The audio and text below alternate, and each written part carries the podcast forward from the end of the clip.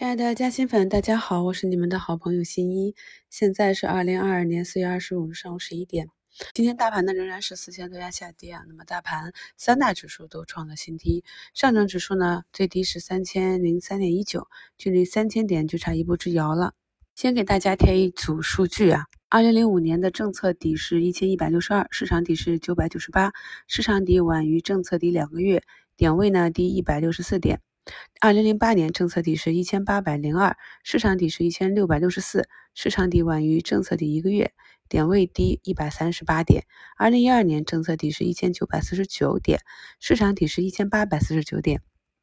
市场底晚于政策底六个月。点位低一百点。二零一六年政策底是两千六百三十八点，市市场底呢也是两千六百三十八点啊，市场底晚于政策底一个月，点位持平。二零一八年政策底是两千四百四十九点，市场底是两千四百四十点，市场底晚于政策底两个月，点位持平。那两千零二年呢，我们看到上一次三月十六号的政策底是三千零二十三点，那么市场呢今天跌出一个三千零二点零八，目前看起来这个位置是有待刺穿的。刺穿之后呢，也会迎来短期的抄底大军。那么大家呢要注意一点，此时在这里抄底的大军呢分两种，那一种呢是中长线建仓的呢，这种的资金量会比较小一点。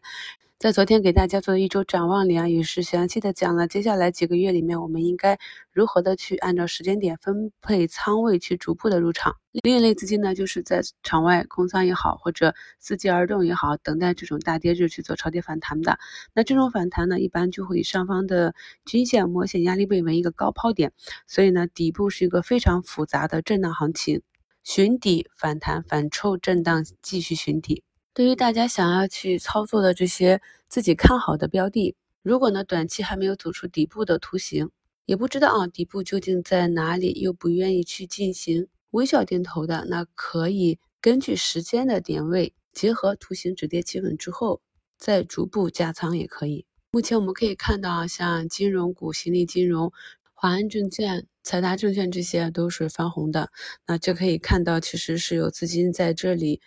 打这个攻坚战的。但是今天可能会比较难，因为呢，你一味的去护盘，没有实质性的利好刺激，下跌到这个阶段呢，也是容易引发出更多的恐慌盘、砸盘。但是咱们嘉兴粉手里的都是有未来预期目标的个股，那在这里呢又有很好的仓位控制，这里短期受情绪影响的下杀呢反而是我们的一个低吸点。那当股价拉出一个空间反弹至红盘或者反弹至上方压力位或者今日的高点附近的时候呢，都可以滚动做差价。那更不用说像永辉超市这种也是给了我们信心啊。那今天呢还逆势大涨五个点。这也是呢，新一教给大家的方法。我们根据业绩去寻找质地好的超跌个股，然后观察当有资金介入的时候，利用我们的技术节点，参与个股的上涨周期的右侧波浪，在下跌的时候耐心的观察，到位置买一笔，止跌买一笔，然后继续持有啊，到下一个波段的展开。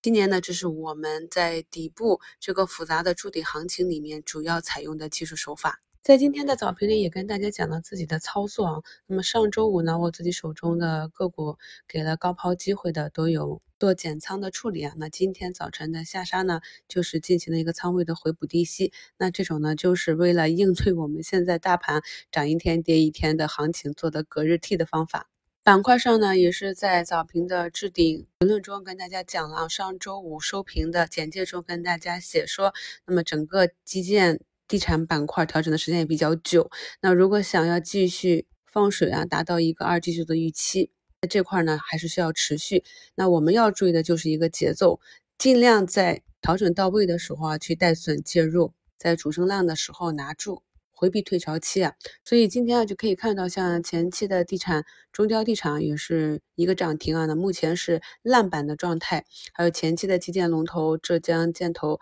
也是在达到腰斩的标配之后啊，那么今天是一个涨停。我看我们有一些朋友去在早盘去攻击了这个板块，那么这个也是我们以前在直播里给的秘诀啊，大跌买什么，大涨买什么样的个股，从竞价里呢就能看到比较好的机会。同时呢，也有口诀：大跌不卖票，大涨不买票啊。那么你至少是要等到情绪有所修复的时候，再进行一个仓位的减仓处理啊。那整体这种大的原则是不能变的。现阶段板块轮动的节奏也比较快啊。那在四月二十一日的早评里就提示。消费部分兑现，那可以看到呢，前面的预制菜小香今天又是下杀到了啊跌停附近，我看啊有的朋友还是按照自己的计划慢慢的去捞回来。那同时呢，像安记食品、青岛食品这些前期有所表现的，今天也都是一个跌停。在板块的退潮期，我们呃尽量的去回避或者是减少操作。我通常呢，在看到比较喜欢的标的的时候，会去算一个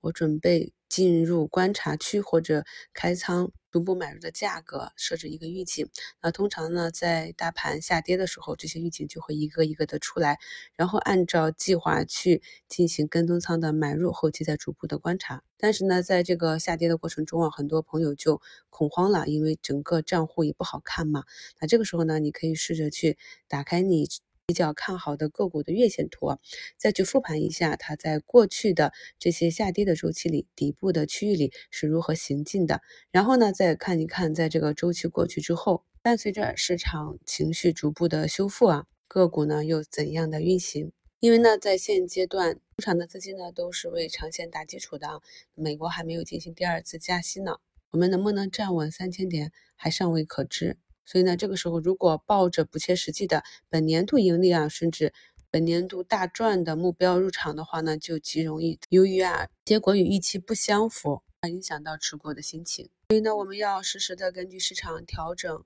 对收益的预期以及我们的目标，这样呢才能有一个良好的心态来应对目前这种非理性、非常规的市场。个股短期的震荡是很难预测的啊，比如说今天低开四个点的中棉呢，目前也拉到了红盘附近啊，一举啊一根放量阳线就收回了所有的均线。像永辉超市这种，在它一二月的业绩没有公布出来之前，我们看一下它在三月九号之前的走势，那真的是喋喋不休，在里面的资金那应该是无尽的恐慌。那如果它按照正常的时间节点到四月份才公布一季度业绩的话呢，那目前股价可能都跌破三块了。但是在这之前持有的投资者，难道他们就错了吗？所以这也是我一直说我们要认真的选股，选取那些业绩优良、被市场错杀的。一旦业绩明朗化，当市场的情绪得到修复，市场经过这一个筑底的漫长阶段之后，重新回到正轨，那个股的股价也终将会伴随着市场情绪的修复啊，